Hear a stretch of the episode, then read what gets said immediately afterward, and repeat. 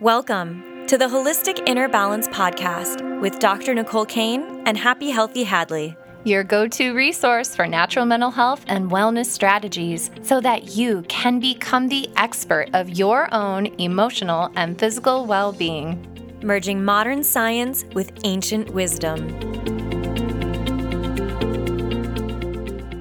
Hi, everyone. Welcome to the Holistic Inner Balance. And I'm really excited about this conversation today. This is a review of the Barbie movie from a trauma-informed perspective.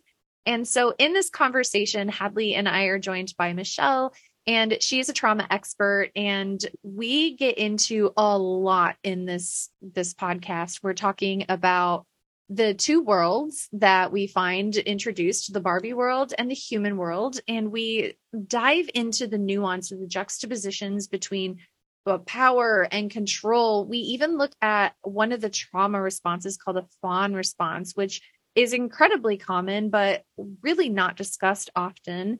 And we talk about gender roles and am I explicit or am I complicit in the perpetuation of trauma? And how does the ending of this movie actually leave us in a state of discomfort? And how does this movie call to action what we then do about this perpetuation? So I know that was a lot of big sciencey, psychologically heavy words, but all in all, y'all, I think it's one of my favorite conversations that we had, and I hope you really love it. And so get some popcorn, put on some pink, and enjoy the conversation about Barbie. All right, everybody. I am so excited to be bringing to the conversation a really good friend of mine, and she is going to be talking with Hadley and I about the Barbie movie. This is Michelle, and Michelle is trained as a clinical mental health specialist. She has a counseling degree in L P C, and she's E M D R certified. As you guys know, we talk a lot about E M D R here. It's one of the best therapies for training people's nervous system and their brains and their emotional well-being so that it shifts out of a trauma state into a state that's more in alignment with who you really are. And so she's an expert at that. She does a lot of trauma-informed therapy work, especially with women and marginalized people. She works with society and culture and how implicit bias can contribute to trauma. She helps her clients using E M D R, I F S, which is internal family systems, and she uses other narrative therapeutic techniques. And you can find her by going to her Instagram at mind dot renewal dot trauma dot recovery. Recovery. And again, this is Michelle, and she's at Instagram at mind dot renewal dot trauma dot recovery. And so, Hads, you have some disclaimers for us, right? Yes, yes. So we wanted to make a disclaimer that we are talking about the Barbie movie today, and so there will be some spoilers. Uh, so if you haven't seen the Barbie movie and you still want to see the Barbie movie and you don't want to, you want to still be surprised, maybe go watch it first and then come back and listen to this conversation. Um, if not, you can totally listen to it and just know that we're gonna we're gonna talk about, you know, what happens throughout the movie. So just be aware. So let's set the stage. We have two worlds, my friends. In one world, it's called Barbie World, right?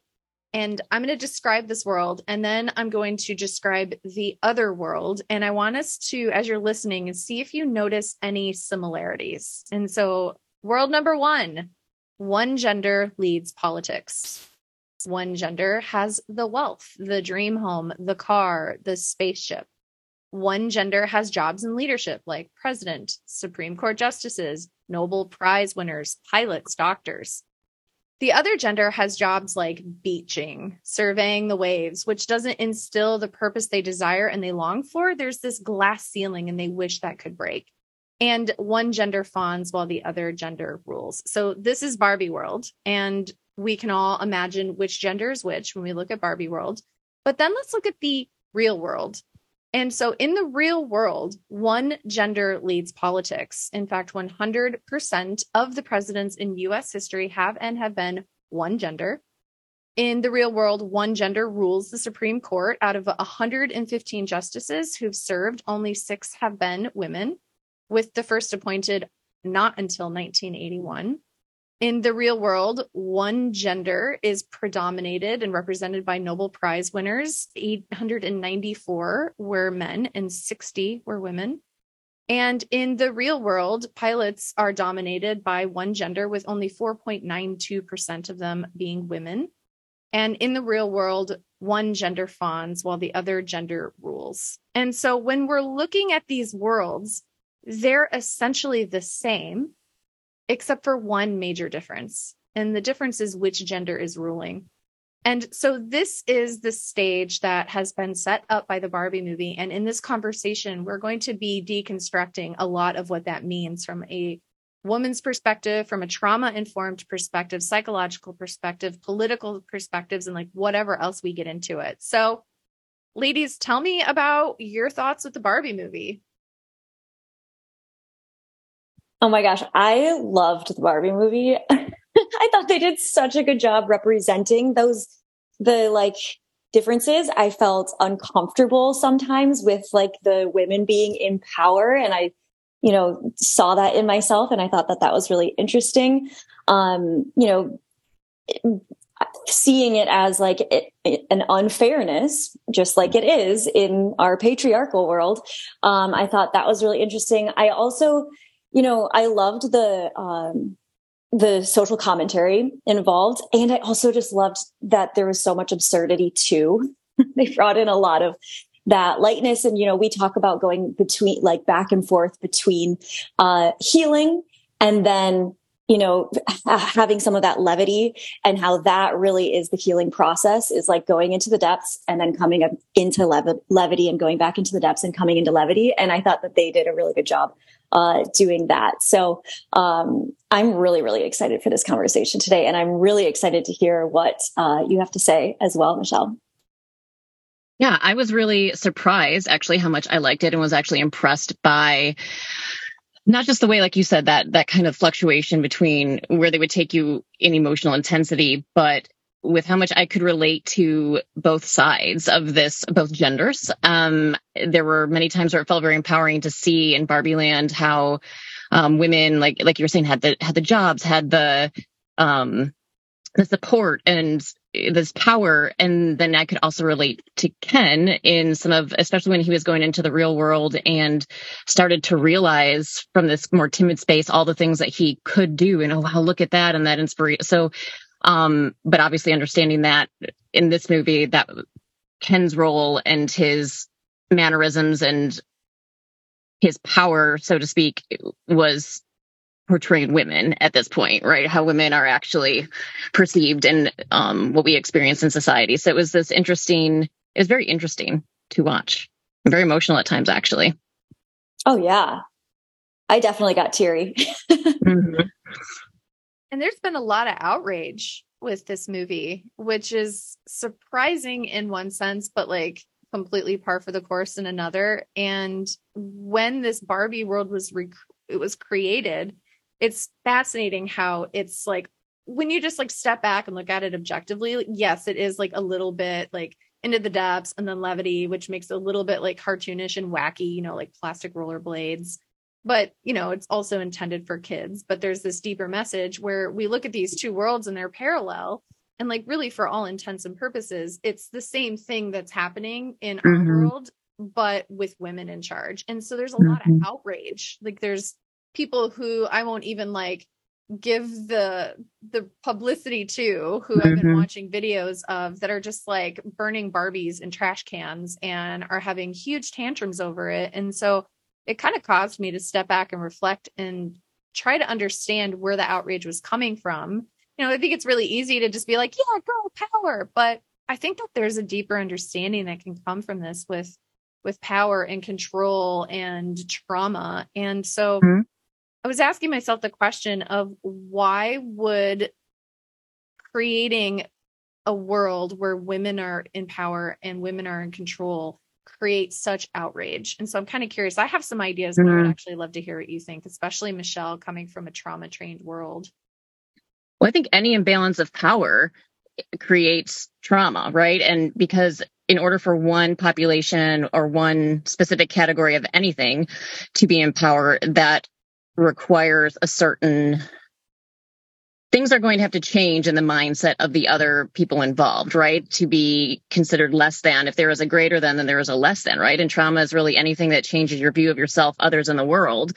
That's how I view trauma. And, and complex trauma is the reinforcement of, even if it's subtle, even if it's microaggressions or lack of representation, those can all create a mindset that shows um, who or what is dominant and what is not, right? And that creates this us versus them or greater than, lesser than. And so any power dynamic, regardless of who or what is in charge, is unhealthy, I would say, and can create that that unhealth in the members of the society, of the population. And so whether it's matriarchy or patriarchy, if, if Barbie Land, if you could argue that that is the depiction of a matriarchy, then neither is great because it is, neither is good at all, um, because it is imbalanced. Imbalance of the masculine and feminine is where I would say ultimately we would want to go to be the the image of a healthy society. Which is the I, first, which is the first um, spoiler alert, is that we don't end in balance in Barbie World. Mm-hmm. Is mm-hmm. that we don't right. get, we don't get that. It ends with like mm-hmm. Barbie World stays the same and women keep power. Well, but and they're taking there steps are, there's towards a, it. Right, exactly. Yeah. Just like that, just like it is in the real world. And it's like, as long as the real world has that imbalance, like we're going to have that imbalance in Barbie Land too, which I thought was, at first I was like, oh my God. I was like, no, what? Like, what about Ken? And then I was like, okay, yeah, that makes sense because it's it's sort of like a like it's like balancing it out, right? It's like real world mm-hmm. versus Barbie Land. It also leaves the viewer, I feel like, with more of a motivation to act. If you're not getting this, like, ah, this nice takeaway, like, okay, all is restored now. Um, it's almost putting it in the beginning. It's whatever happens in Barbie Land affects the real world. And now it's like this idea of, okay, we need to act because what happens in the real world happens in Barbie Land. So I kind of felt like that may have been intentional for that purpose, but I don't know. Yeah, it leaves us in the conflict because mm-hmm. if, if it leaves us in resolution and we work through our trauma process and then we feel like that's resolved, then we're not going to be taking action to actively resolve that continuing trauma process that's happening in the real world right now. Mm-hmm. Yeah. And back to what you said, Michelle, like you ha- had just like a total mic drop moment, but you like kind of said it off the cuff. And I just want to come back to it. What what was it that you said uh, you view trauma as? Because I think that that was like really powerful, and I want to just mm-hmm. like put I some weight on that. Yeah, anything that changes how you view yourself, how you view others, or how you view the world. It's so good, yeah. Because yes. I think a lot of times we think of trauma as like, you know, this like huge event that happens, mm-hmm. and we've talked in the pa- in past episodes about that, about how that's not necessarily what trauma is. But I love that def- definition of trauma. Yeah, do you want to just talk a little bit more about it? Yeah, and I've read something similar. Um, I, I honestly don't remember where at this point. It was probably like a decade ago. Um, because as I sit with clients, there's there's multiple. There are incidences that bring people in, such as car accidents, or they witness something really horrific. And quite honestly, those those are the incidences that most people would look at and say, oh, my gosh, you have experienced trauma and you need to be able to heal from that. And the person recognizes like, yeah, it was pretty horrible. I witnessed somebody die. I, I know that that's bad and I need to heal from it. Um, or I was in this car accident and I can't drive at night now, whatever the, the case may be. But honestly, those Those get moved through more quickly than what I would term, give the term complex trauma, because people, what the brain needs to do in those situations with E M D R is basically realize that they are no longer in that trauma, or when they see something that reminds them of the trauma, it is not, that exact thing is not happening again. And once the brain can do that, um, it can let it go, just take the information to integrate what it needs to know, know that it can know better in the future, and just trust that it doesn't have to continue to react out that same response again and again. And so I've seen those kinds of memories be processed out as quickly as two to three sessions. I mean, it can definitely take longer, but with something like complex trauma, which is kind of more what I'm talking about here, anything that changes your view of self, others, the world, that can be from systems like in Barbie Land or, you know, the, the patriarchy, where somebody is more gradually understanding time and time again that they are in some way less than or meant to be, you know, fill in the blank, whatever it is. And um, that can be far more devastating because to some degree, often these people don't even realize that that is trauma and they need to heal from it because it looks so, it looks common and it looks minor in comparison to these other things we call trauma. And so, for example, it's like, I give this to my clients, it's like a gallon of water, or a bucket being dumped in the sand. Those are those accidents or the near-death experiences. People would look at it and say, oh, wow, that's a big deal. But these other kinds of things we're talking about are like drips of water in the sand, but they're going over decades, right? Just drip, drip, drip, kind of mi- those microaggressions, those, those comments, those little things that happen, um, that, oh, it's not a big deal, not a big deal. But over time, which one can have more erosion, right? That single bucket dump or this ongoing drip for decades. And so people are often carrying around a lot of um, trauma, right, which is the repercussions of these events, and don't even realize it and don't give themselves the permission to heal because they don't view it as important enough by comparison. Mm. So good. I think that they did a really good job portraying that in Ken mm-hmm. too, of him, you know, not realizing that that was something that he had to heal until the end. And then they, t- and then he has the sweatshirt that's like, I am Ken-uff enough. Yes. um, I thought that was, that was great. Um, but yeah, I think they did a really good job of showing that piece of it of like, no, it's, now is the start of your healing process. It's, it's not like you just realized it and then now you're, you're healed. Right. Mm-hmm. So I thought they did a, a good job with that as well. Yeah.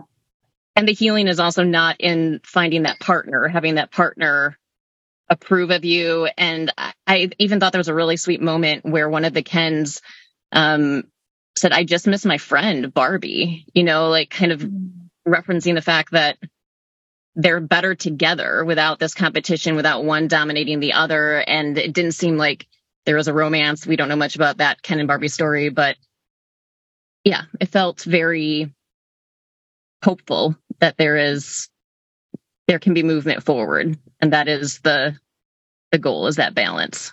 Mm-hmm. And I think the, the like monologue from America Ferrera, I forget what her character's name is, but oh my gosh, it was so good. It was, I think every woman in the theater was like, yeah, that's exactly how it feels to be a woman in our society. Yeah. It's so good. Well, that, that speech in particular, I think, is a great illustration of what I've, again, seen in my clients and just recognize in general creates a freeze response in women. So freeze, when you're talking fight, flight, you know, and then on a societal um scale, you know, fighting can look like protesting or taking action to meet a certain end. Um, flight can be, you know, running away from it. But I think w- what she talks about there, you do one thing or you do the opposite. You do this other thing or you do the opposite. Um, there is no right way and you can't run from it. You literally can't get away from society. I mean, you, you can move to another country, but these overall patriarchal themes in general, it might look different in other countries or a little bit better, but it's still here and it's still affecting us. And so once you realize you can't, you, you can fight, but as far as getting an immediate win is not always going to be the case, right? So if you can't fight it, you can't run from it, then the response of our nervous system is to freeze. And that it looks a lot of different ways for a lot of different women, but that's quite often the state in which they come in for therapy and start to realize, oh my goodness, I've just stopped moving in whatever way that looks like physically, emotionally, mentally, spiritually. Um, I just stopped and, and I stopped until we can help them understand kind of like that scene where they're going and, and bringing all the different Barbies out of that hip, hypnosis, right? The, the brainwashing. Um, I really resonate with that. There are those moments all the time that I see in my clients, like, oh my gosh, I can't believe, I can't believe it got to me, or I can't believe that that was me for a while. So it was, it was very interesting to watch. I'd like to, I'd like to read some of the speech in case. Yeah. Uh, oh yes, please. Like, heard it. I, I have it pulled up here and I won't read the whole thing cause it's a, maybe I will. Let's just see. Let's just go with it. And so she says, it is literally impossible to be a woman. You are so beautiful and so smart, and it kills me that you don't think you're good enough. We always have to be extraordinary, but somehow we're always doing it wrong. You have to be thin, but not too thin. And you can never say you want to be thin. You have to say you want to be healthy, but you also have to be thin. You have to have money, but you can't ask for money because that's crass. You have to be a boss, but you can't be mean. You have to lead, but you can't squash other people's ideas. You're supposed to love being a mother, but don't talk about your kids all the time. You have to be a career woman, but always be looking out for other people. You have to answer for men's bad behavior, which is insane. But if you point that out, you're accused of complaining. You're supposed to stay pretty for men, but not so pretty that you tempt them too much or that you threaten other women because you're not supposed to be. Because you're supposed to be part of the sisterhood, but always stand out and always be graceful, but never forget that the system is rigged. So find a way to acknowledge that, but also be grateful. You have to never get old, never be rude, never show off, never be selfish, never fall down, never fail, never show fear, and never get out of line.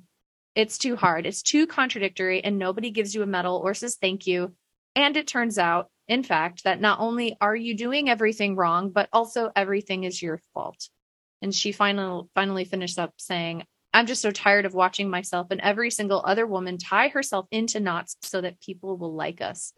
And if all of that is also true for a doll just representing women, then I don't even know.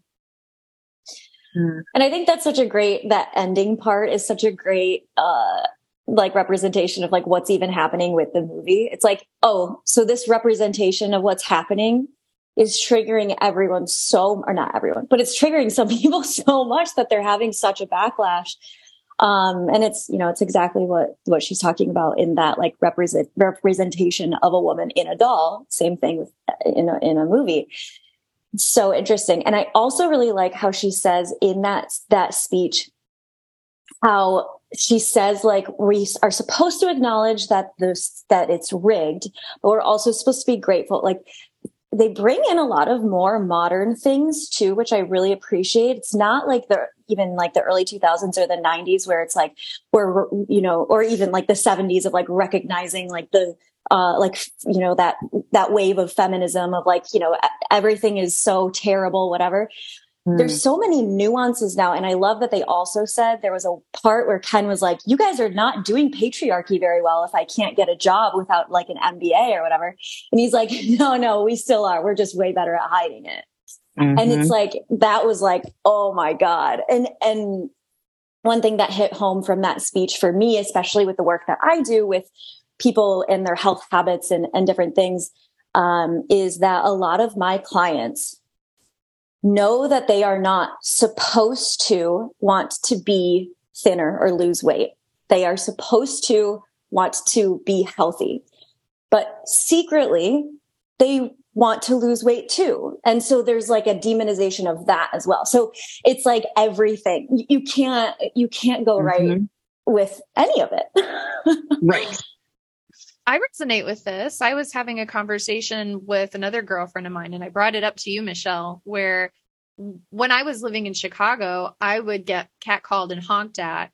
And mm-hmm. if I didn't respond with flattery and gratitude, then they would follow up with you be mm-hmm. or you're, you know, all sorts of negative things. Like, I'm supposed to be grateful for being screamed at on the street. And so I was with a a girlfriend recently, and we were driving, I was driving, and then some guys in a lifted truck honked their horn and scared the shit out of me. Cause usually the honk comes before the near accident. So I was like startled, and like my heart is going, and I'm scared, and then I'm angry. And so then I'm like, what the hell was that? And my friend's like, oh, they were just expressing their appreciation at how good we looked. And I was like, that bothers me. And she's like, oh, I'm usually flattered when that happens. And I was like, really? It's so demeaning. And I don't know, it feels a little predatory. Like, I don't know. So I, I asked you, Michelle, about it, and you were, you, I felt like your response was more in line with how I responded, but what do you guys think? I agree. I think the main issue I have with those kinds of responses is the, the, the realization immediately after you receive it that you cannot have an honest response unless you want to potentially tick someone off, um, or be prepared to maybe receive then a negative comment, something that might be hurtful or whatever in response. Um, Yeah, I think there's a lot to be, be said about that, but it's it's really, you're not free to have an honest response in those situations. And women are often um, afraid to let someone know how it honestly affected them for those reasons. This happened mm-hmm. when they were filming the Barbie movie, when they went to Venice mm-hmm. Beach. Did you guys read about that? No. No, but in the movie, they were do- like they were catcalling her and stuff. That was happening for real. So no way. They went to Venice Beach and they were filming the movie, and, you know, he's like all dressed up in neon and looking outrageous. And they were telling the story about how he was getting like high fived and like, yeah, man who's confident wears pink. You know, all these people were like nodding, mm. waving at him. But then she was like experiencing people were like either just like walking by, looking her up and down and then just going. Or she was getting catcalled. Like, it was very energetically different. And it was this mm-hmm. interesting microcosm of what they were trying to portray in the film was what was happening to the actors when they went out into the world. Mm-hmm. Wow. She even says at some point, uh, or during that scene, he's like, wow, I feel like everyone is like, I feel so respected. And she's like, I feel like everyone is like, staring at me, but I don't know if she says predatory, but in a way that makes me feel very unsafe. Um, and I thought that was really, that was really um, eye-opening as well. And I think that's what happens when we get catcalled is it's not like, you know, I've seen jokes, I've seen like comedians be like, uh, oh, do you think that like that, that's going to get me to like come over and like hook up with you? Or like, you know, I'm going to like come over and like go on a date with you or fall in love or whatever. That's not what they're trying to do. That's never what they're trying to do. It's a power dynamic. Yeah, and so, yeah, right. And it, it's, it's to make them feel more powerful mm-hmm. than you. Um, it's maybe not to make you feel unsafe, but it is for them to feel more powerful. And so, and that ultimately makes you feel unsafe um, because, you know, you don't know what they could do. And when you call them out, they get angry. Yeah. And that's exactly, exactly the response that we're seeing to this movie. Yes, mm-hmm. exactly. If, if we'll call him B S, which is so great that his initials are B S, right? If B S cat calls me and then I tell him I don't like that, then suddenly I'm a B, right? And in mm-hmm. the same way, he's being called out as either a active or a complicit participant in this cycle of abuse against women. And when being called out, he is lashing back out. And so that's what we're seeing is that these people in power, or this power structure that's been created, these people are terrified about losing their power, because who wants to lose power? That's scary. You know, I don't want to lose power. I don't want to be powerless. And that when people feel called out, th- it can be hurtful. It can be embarrassing. It can be aggravating. It can be anxiety producing. And then there's lots of ways that we cope, like denial, fighting, gaslighting, cognitive gymnastics to make you feel like you're right, dissociation. And so we're seeing this like emotional roller coaster that's happening with men and women who are watching this film. Mm-hmm. So, and even just with the catcalling, the the follow up of, well, it's supposed to be a compliment, or you should be happy, implies that that should be like women's number one priority should be to feel beautiful. And anyone who wants to tell us that, we should want to hear it, and not only want to hear it, but be grateful to them for for them choosing to let us know that about ourselves. And so it's, um, and I've, I mean, I've heard even in other situations, if someone, it's not just about receiving the response well. If someone does receive it well or responds with, oh, I know, I know, um, that actually can create issues in the response as far as, well, oh, wow, you're just really stuck up then, aren't you? Be like, there will be some hostile responses to that, because it wasn't about wanting to make the woman feel she's beautiful. It was about wanting the appreciation for be, for taking the time out of your schedule to verbalize to her that she is beautiful, and therefore she should be grateful. So it is a power uh power dynamic in that way. Yes. Oh my gosh. I'm so g- glad you brought that up too, because that was something else that I wrote a note about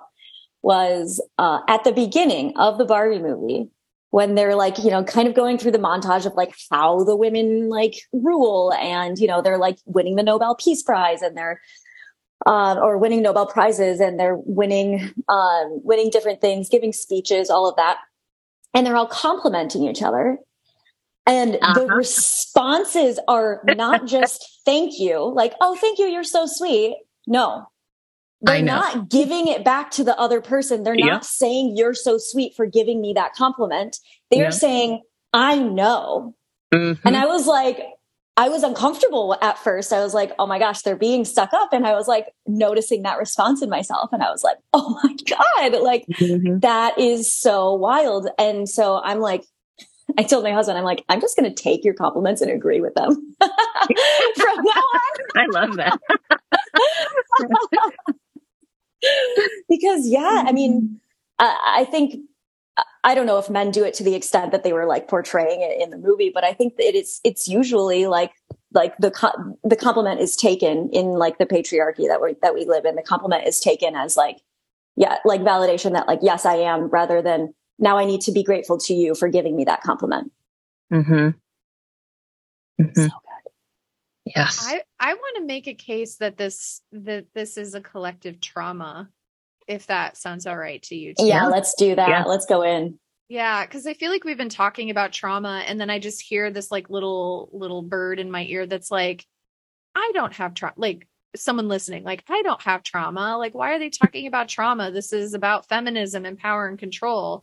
And so why are we even incorporating trauma into this conversation? Can we talk about that?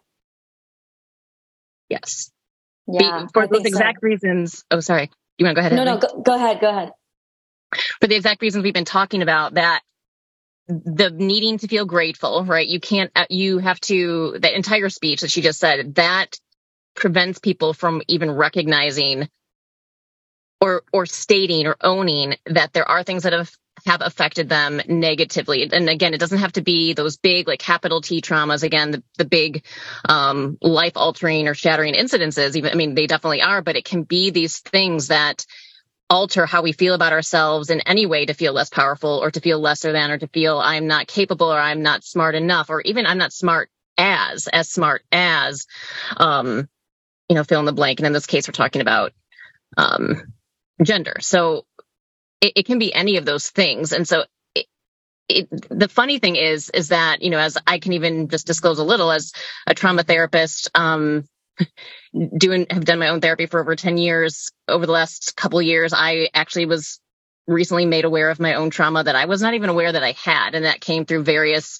you know, different kinds of practices and being exposed to different practitioners. But, um, it's one of those things that you can't see until you see it. And, And it can show up in hundreds of different ways in your life. But um, I would, as far as how to find it, that looks different for everyone. But it's those, it's kind of those little nudges, right? Like, oh, this could be different, or I, I wish, or um, if you feel yourself going into an emotional space and you shut it down, like allow yourself to go there and, and kind of be curious rather than shutting down, because the shutting down or the telling yourself, oh, I don't, the comparison, I don't have it as bad as that person, or I don't have um, an experience as big as this. Those are really what keep us from even looking there, that, that I was kind of referring to earlier. So let yourself be curious, and it, it can really show you some things. Totally. And I am also curious to talk about a little bit about um, the trauma response that's coming up for men as well. And even men who watch the movie or like are hearing about the movie, who would m- maybe even consider themselves to be feminists, right? And but still have like uncomfy reactions. I'm curious to to talk a little bit about the trauma response, because that is also a trauma response, like Doctor Mm-hmm. Kane was saying, um, that's happening there as well. I think a lot of that is people's failure to see nuance. Right? That's what we always talk about on here. It's this, it becomes this like black and white thing where it's like good versus evil, like you're in power versus I'm in power, or am I being mislabeled because I'm not actively putting someone, I hire women, or I'm, I have daughters. That's one that's coming up a lot is, well, I have daughters and I'm treating them with kindness and respect and giving them equal opportunities. And so I feel like a lot of this trauma response is coming from this, this inability, like I said, this inability to see nuance. And so tell me what you're thinking of that. Well, and I think also uh, it's the inability to see nuance in ourselves too, because I think it's like, there's this idea, and even, you know, if you're watching the Barbie movie and you, ha- you aren't able to see that nuance and you're like, well, I'm not a bad person. And I think that that comes up a lot, um, you know, when we're talking about any type of marginalized like population. You know, we've been uh, talking a lot more in our society now about like uh, race and how, you know, there's like the white fragility of being like, well, I'm not a bad person, and so therefore I can't be racist, right? There's, there's the, the, um, the idea that like, I, I have to be either all bad or all good. And so that's where the cognitive like biases come in, and you're like mm. trying to finagle your way around like, no, I'm a good person, and so here's all the reasons that I'm a good person, and trying to protect ourselves in that. And I think that the trauma is definitely wrapped up in that as well. I think a piece of that comes from individuals not being free to not feeling safe in sharing where they know their shortcomings are due to, I mean, some of that is cancel culture. Um, I mean, I'll even share just my own situation. Um, one time I stepped into a flight and I learned that there was a female pilot that was going to be flying it. And it was the craziest thing. I felt a, like a moment of fear. Um, as far as like, oh my goodness, I, at one point I remember hearing women could not be pilots that was of jet planes or were not as, and so for a moment I thought, oh my goodness, are we okay? Going to be okay? And then the immediate response after that was, of course we are. That has, you know, the, the logical part of myself kicked in. Um, but that immediate, those immediate responses that are not aligned with who we overall are and what we know to be true and who we want to be. Actually, I would also define those as trauma. And I think maybe now I'm understanding that's a little bit more where Doctor Kane was, was trying to go with that last statement, as far as, um, I think trauma is anything that has made us believe on an individual level or collective level, something that is not overall beneficial, not best mm-hmm. for everyone, everything involved, or for yourself. Um, and so when we have those, if we were taught that a certain race or a certain gender or whatever is, is, is wrong or bad in some way, or is not as capable, then those are going to be, that's that implicit bias that will come up automatically. And people, we have that. I can own that I have that. Even if it's a moment or it takes a minute or whatever, but it's, it's very shameful to verbalize out of that fear of being seen as bad. And that's something that, you know, I think people have to be very brave in addressing and do their work on it, do their own individual and collective work on it. Gosh, I really appreciate what you just said, Michelle, that, that fear of cancel culture by expressing really difficult shadow things. And mm-hmm. I feel really grateful as you're expressing that, that I have people in my life where I'm able to, to say things that maybe I don't mean as a whole person, but there's a part of me that is exploring or questioning or processing that, and then not being necessarily held t- as a whole person to that statement. Mm-hmm. Like, yes. Part of me, part of me is afraid that a woman pilot's going to crash the plane, but there's another part of me that doesn't believe that or knows that there's something wrong with that. And so then having that opportunity to air that is so powerful. And and even right now I feel scared for sharing that, but it's, it's there, you know, and that's what we need to do. But sorry. I resonate with that too. So now there's two of us. Mm-hmm. Yeah. Everybody who's listened to this podcast for like at least three episodes knows that I don't have a history of loving flying. And so my brain will find anything to get afraid about. Yeah. Women yeah. pilots and all. Yeah. Yeah. I've actually heard that before as well. I think on a, another podcast that someone was sharing the exact same story with a, a female pilot. It's so interesting. Like yeah. Female cops, or like women are emotional. They shouldn't be in leadership positions. Mm.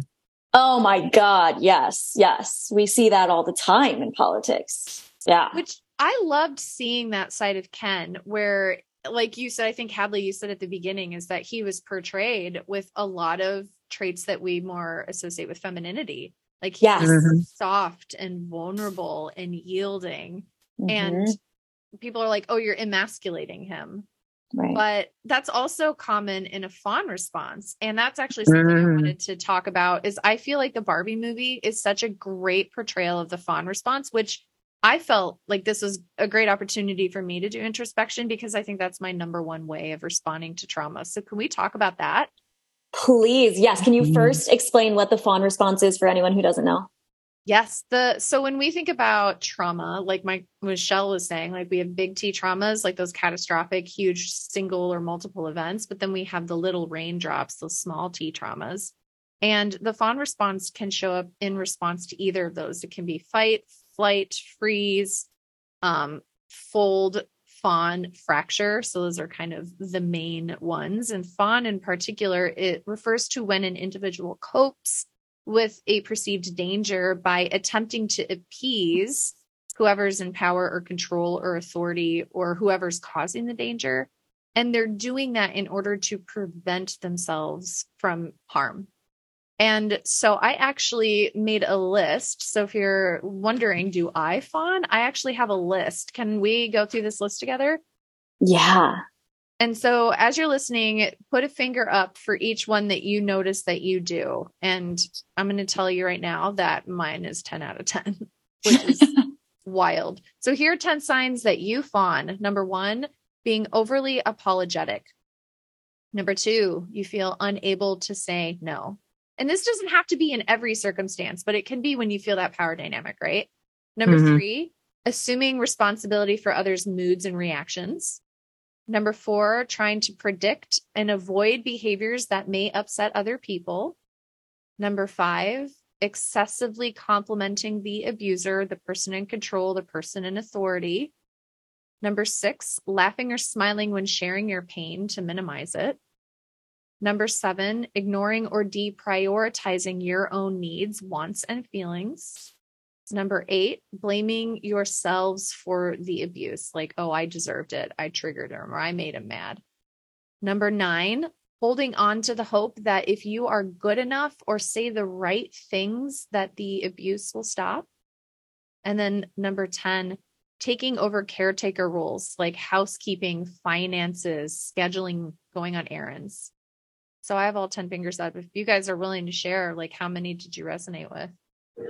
I had seven in there because there are a, a few moments, a few things in there where I just like have absolutely no tolerance for mm-hmm. being like, yeah, I'm like, yeah, no, I'm, you're cut out of my life kind of thing. But seven is a good amount still. Yeah. Yeah. I would say eight. I was kind of, there's one that I might give a half point, like seven and a half, but yeah, it's it's up there Same. As well. And a lot yeah. of these fawn responses, you know, people could say, well, I'm just being nice, you know, yes. oh, I'm laughing because I don't want them to be uncomfortable, but you're really minimizing your own feelings or mm-hmm. I just don't want to cause trouble. Like we can go to whatever restaurant you want, you know, deprioritizing your own needs. People may say, oh, you're being flexible. Don't be rigid. Oh, okay. I'm going to say I have eight then. Yeah. Right. That's a good example of that one. Cause yeah, I was like, oh, I don't really deprioritize, but I totally like try to go with the flow, even though I have very strong opinions about what I want. Totally. yeah. Yeah. yeah.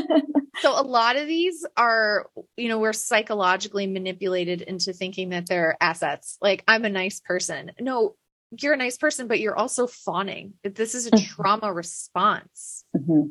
And so there's nuance in that too. Like, are you overly apologetic out of a state of trying to protect yourself?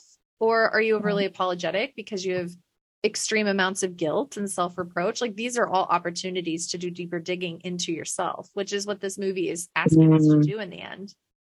And I've talked with my sister about, uh, there's another one where it's like, um, giving people an out. Like if you ask for something, for a favor, or, you know, uh, for someone to do something for you, uh, or like even to hang out or anything like, and if not, it's totally fine. Like I totally understand a hundred percent, blah, blah, blah, like, and like give like a whole thing. And I totally do that. And my sister pointed out, she was like, oh, you know why you do that? Like I do the same thing. It's because we don't want to be rejected. And if, mm-hmm. if we say all of that, then it won't feel as bad to us to be rejected. And I was like, mm-hmm. what? Yeah. Oh, yes. That's a good point. Mm-hmm. Mm-hmm. So I have more to add to this. I want to kind of like drive the fawn response in. And so I want to talk about how Ken fawned and how the brainwashed Barbies fawned. Are you guys down? Yeah. Yeah. Yeah. yeah. Okay. So I'm going to give an example of how, how Ken Fond, and then if you can think of another example, then that's worth bonus points, because now we're doing it on a point system, I guess. So Ken Fond, by looking to Barbie for wisdom, healing, insight, and answers. And mm-hmm. a specific example of that is Ken was trying to surf and he went into the wave, and then he went to the Barbie doctor and he was like needing that reassurance and needing that Barbie in authority to heal him and fix him. And he was needing Barbie to console him. I do think part of that is just he wanted attention from Barbie and he's flirting, yes. you know, yeah.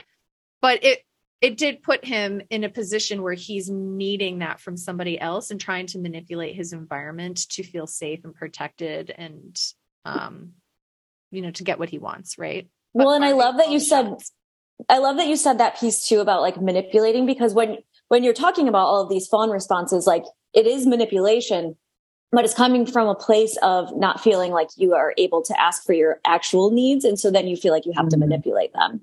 So I think it's really important to like be, be cognizant of that and not be like, oh my God, I'm a manipulative person, yeah.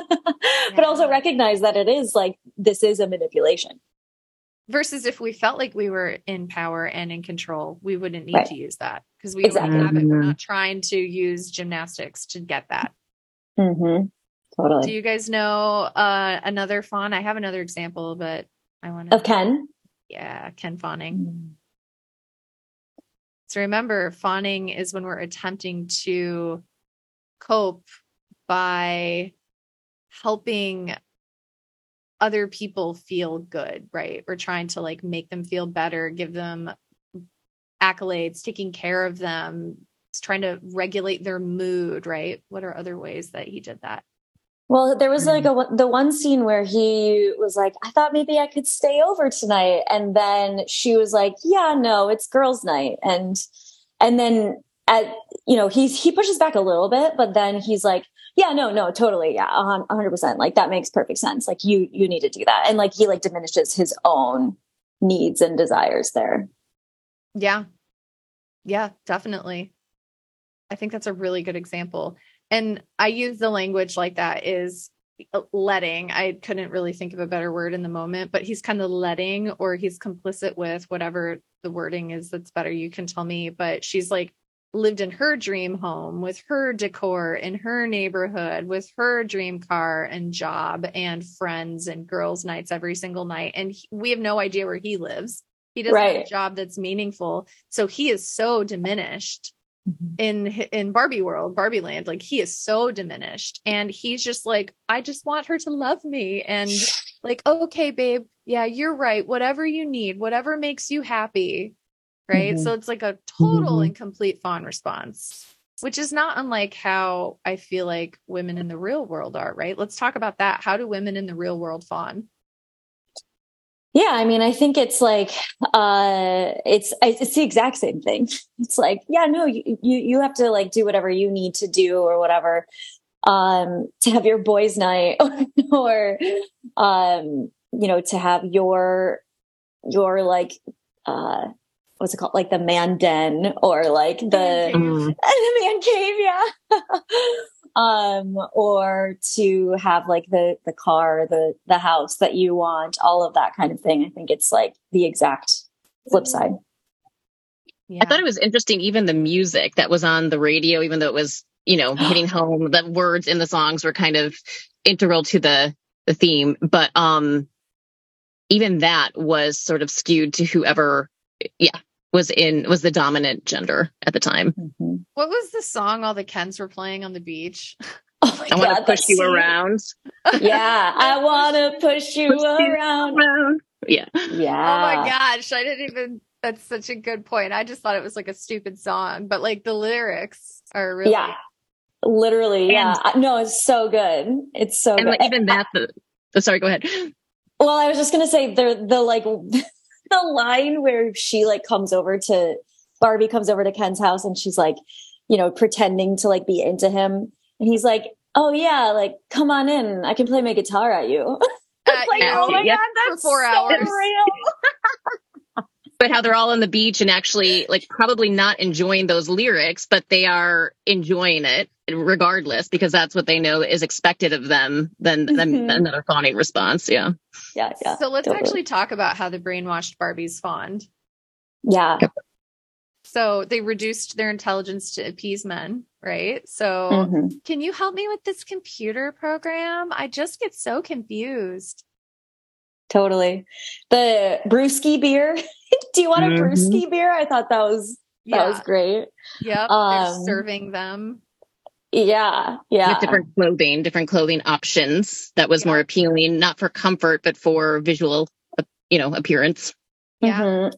And they were, um, and it wasn't even, it was visual appearance for the men too. For the men, like, because, yeah. cause they were into visual appearance before, which I thought was actually yeah. cool too, because I think we've like kind of demonized like uh, wanting to look good because of, right. of that. And so, mm. so I thought that was cool too. Like women can want to look good for themselves.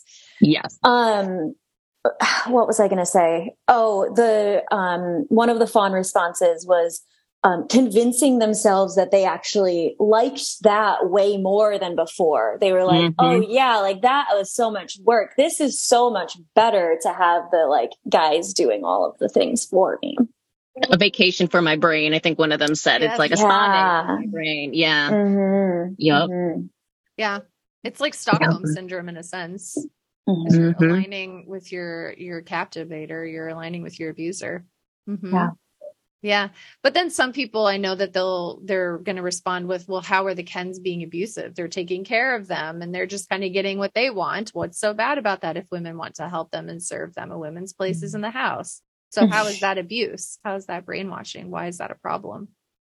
Well, right. And I think we, option. Oh, go ahead. Yeah. Yeah. I think it's like, I think we need to be careful about that too, because, you know, like you might want to actually like, you might want to, Mm-hmm. be like a stay-at-home mom, or like, not that that's not work, because that's so much work. Mm-hmm. Um, but you might want to, um, you know, not be a, the president of the United States, or you might not want to be on the Supreme Court, and you want, might want to do, um, you know, to do whatever. And we need to just have the option to. Um, and so we don't want to demonize that either. And we just want to be able to have the option. And I think that's what you were going to say too, Michelle, is like, they don't have, they just didn't have the option. Yeah. Cause I believe I, I'd have to go back and rewatch it, but I believe the vote was left to all Kens. At some point it was apparent that Kens were not going to allow, I think, the Barbies to vote. Cause that's why they had to sneakily orchestrate that they would then go to the Capitol and do the voting. Is mm-hmm. that right? Is that how you guys yes. remember that? Yes. Yeah, I think so. Yeah. Well, I think, okay. I think they were brainwashed to like the, the Kens had brainwashed them to like not want, not want to vote or something like that. But yeah, it was, it was a little bit ambiguous. yeah. Right. And also physically overtaking that space. I mean, there was definitely more of like, not that it, she could not enter her home or stay there any longer. So there was, it wasn't just choosing. It was like, no, we're here. Even if he wasn't, He was not being physically bu- abusive per se, or pushing her or anything like that, but he had taken a physical stake on her property, as well as well as a a spoken statement about the politics. So I think that it was, yeah. even though it looks like maybe they could have had power, uh, the Barbies, or they could have made changes if they wanted to, it's it would not have been that easy. And I don't actually think that would be truth. Mm-hmm. Yeah.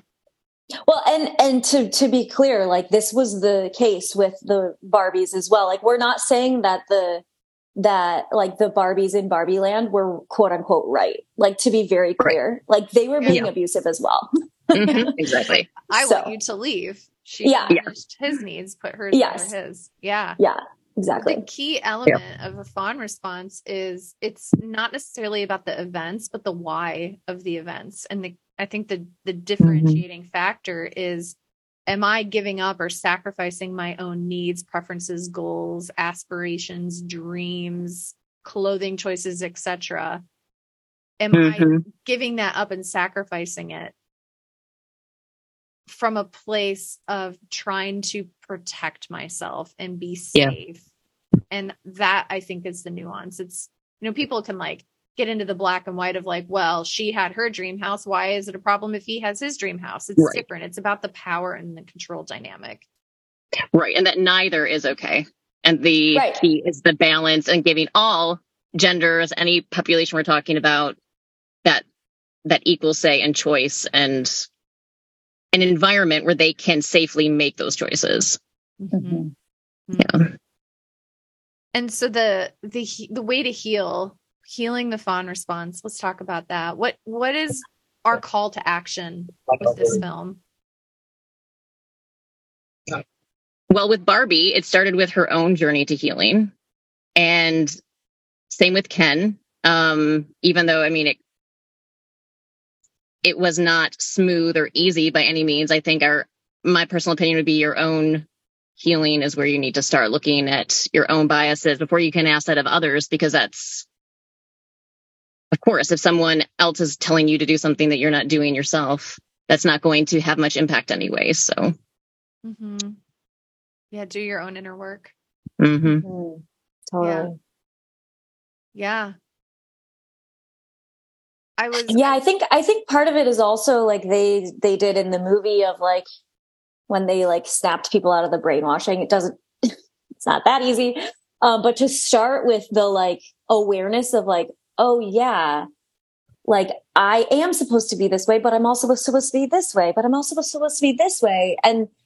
And recognizing that is definitely like a first, a first step in, in the process of healing. Um, I think even just yeah, identifying those inner beliefs, like the inner belief that, you know, a female pilot wouldn't be as safe or whatever, like those implicit things, and noticing them without judgment too, um, yes. noticing them without being like, oh my God, I'm so bad for that. Um, Because, and so same goes to the men who watched this movie and were like, you know, very triggered by it, um, or not that triggered by it, but like a little bit. And like, they're like, what the, you know, like, I don't, really, I feel uncomfortable, um, is acknowledging that they feel uncomfortable and actually being okay with that and, and, and not thinking that they should be a different way than they currently are. Does that make sense? Totally. Mm-hmm. I have some thoughts I wrote down. I want to add to that if that's okay.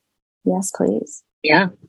I wrote some ideas on how to heal a fawn response. And so what I have is that fawn responses are reinforced when we turn away from ourselves and turn to others, because then our focus is outward and it's not inward. Like Michelle, you were talking about just like looking inward and doing your own inner work. And so the first step is to pay attention to yourself, your needs, your mm-hmm. goals, your preferences, your desires, your longings, your boundaries, your purpose. And Barbie went on that journey, and Barbie Land was amazing. And she had the high heels and she had the power. And I really loved that she did not want the Birkenstock. Mm. Why would you want the Birkenstock when you have perfection and power and control? Why would you want the Birkenstock? But then in the end of the movie, she picked the Birkenstock. She walks into the gynecologist in her Birkenstocks. She mm-hmm. did this deep and powerful and introspective work. And she discovered, who am I? Who is Barbie? And she wanted that for him. She didn't want her to be in power and control. She didn't want him to be power and control. She wanted them to both look inward and see who I really am as an individual. Who's Ken without Barbie and Ken? Who's Ken? And he, she gave him this invitation to then look at himself. And so then we're not living in that dichotomy. And it's great that the movie ended in dichotomy, because we still, as a human race, live in dichotomy. But what I would love to see as we move towards healing is that we take this tension that the movie leaves us at the end of, and that it allows us to then try to live in the nuance, to have the Birkenstocks, but then to have the high heels, to own our power, but then to identify, when am I taking power away from somebody else mm-hmm. for control purposes? And totally. So, well, and it wasn't serving her, you know, like it's, it's also interesting because it seemed like it was serving all of the Barbies to have it be that way. And it seems like that's the case in patriarchy too, but it's not like it, like it's detrimental to everyone. It's not just detrimental to the people who aren't in power. Um, and so I think, yeah, I think coming to that journey, um, from either side of it, like it's both, uh, necessary. Mm, yes. I love that. I love that you said that it like really, truly the world wants, the world wants balance. You know, you put a, mm-hmm. an ice cube in the sun, it will re, it'll go into equilibrium. Right. And like, if you eat too much sugar, your body will go into equilibrium. It'll release insulin. Like everything needs balance. For yeah. every action, there's an opposite. And so when there's a huge power and control dynamic, we need an opposite swing, but then eventually peace comes from, like you were mm-hmm. saying, Hadley, like being in the middle, mm-hmm. that middle path. We always swing the pendulum, you know, um, and mm-hmm. hopefully the pendulum gets a little bit smaller and smaller until it meets in the middle.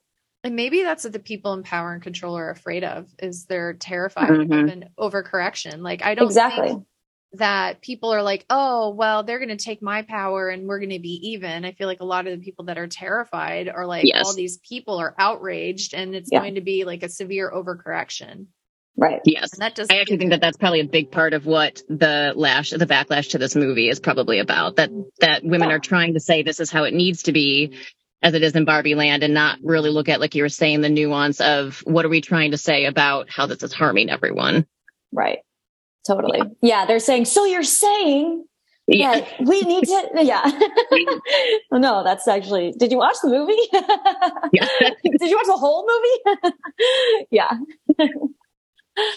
As oh, we're finishing so up on this conversation, what else came up for you two? Any other thoughts or things you wanted to bring up?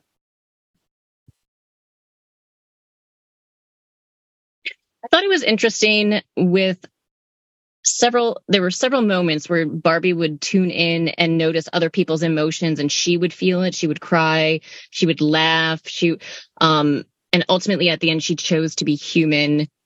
It, it was about, and that's part of the healing process too. I think it's actually in the movie kind of illustrating what being present and what starting some of that inner healing work can do. Um, and that's through being in the moment. You know, we're talking about mindfulness, experiencing your reality, whether it's good or bad in that moment, and sitting with that, tolerating, allowing it without judgment. And as we do that, that is how we start to tune into our inner selves, right? Our inner core self, and who, who am I? And therefore, what do I want and need? And be beginning to have a baseline to move forward and make that change that we need for ourselves.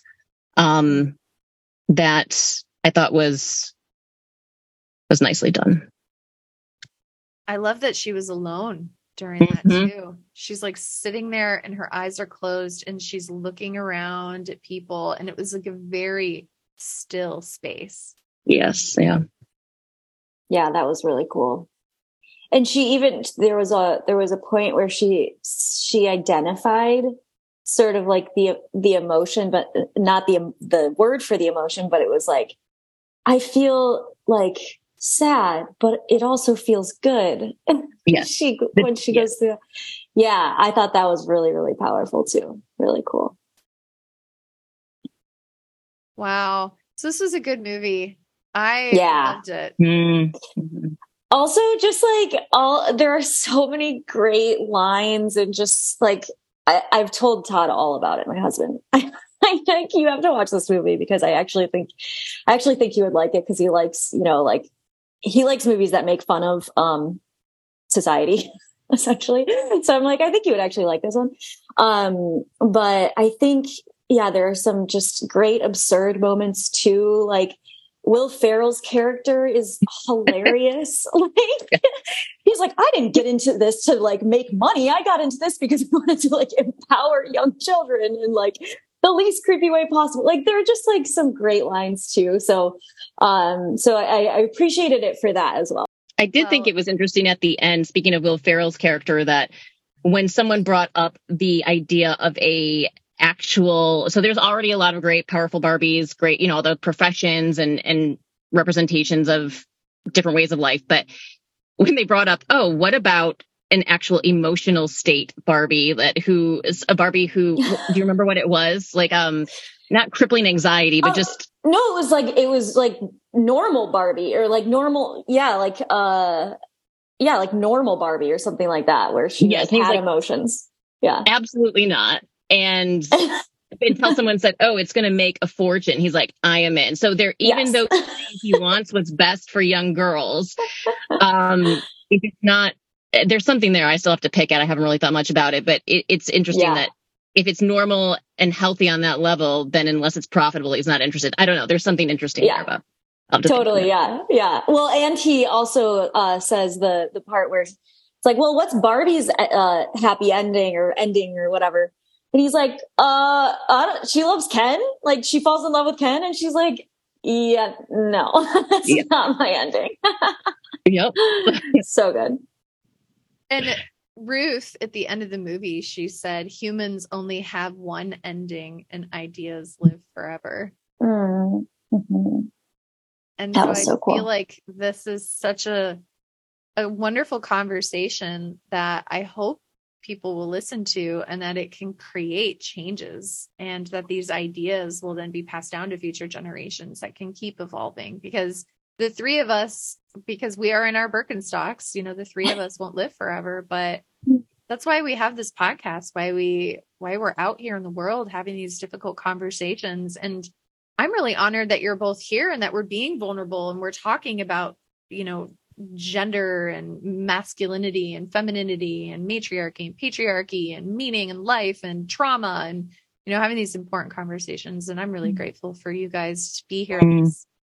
And then for listening. So if you're, if you made it through this conversation, thank you so much for being here. And we would love to hear your thoughts and opinions. Was there anything that you didn't agree with? Was there something that came up for you that we didn't even touch on? What kinds of questions do you have, especially pertaining to trauma? Because this is, Michelle here is like the gal for that. And so be sure to check out her Instagram uh, to remind you of her handle. It's at mind dot renewal dot trauma dot recovery.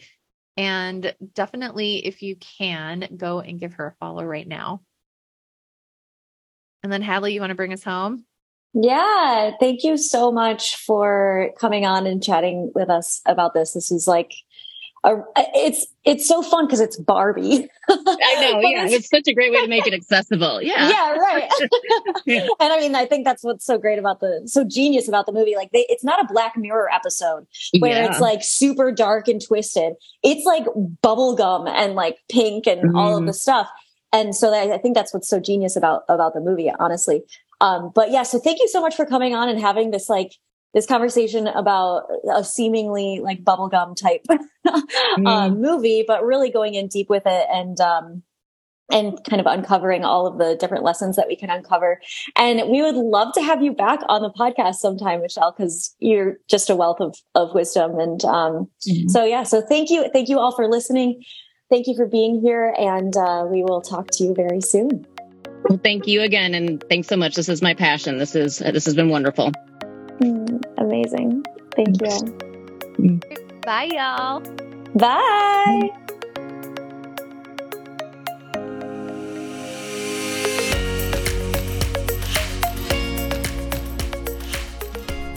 The recording you just listened to consists of the personal opinions of Doctor Nicole Kane, a naturopathic doctor with a master's in clinical psychology, and Happy Healthy Hadley, an Ayurveda expert with a master's in health behavior and health education. While these opinions are based upon literature, counseling, education, medical training, and clinical experience, this content should not be viewed as the definitive opinion on these subjects. Listening to this podcast is not a substitute for any sort of medical, psychological, or other form of treatment. If you are in a crisis, please call nine one one or call the National Suicide Prevention Line at one eight hundred two seven three eight two five five. If you are in need of counseling, don't hesitate to make an appointment with a counselor in your area. Doctor Nicole and Hadley are passionate about you becoming the expert of your own emotional and physical well-being.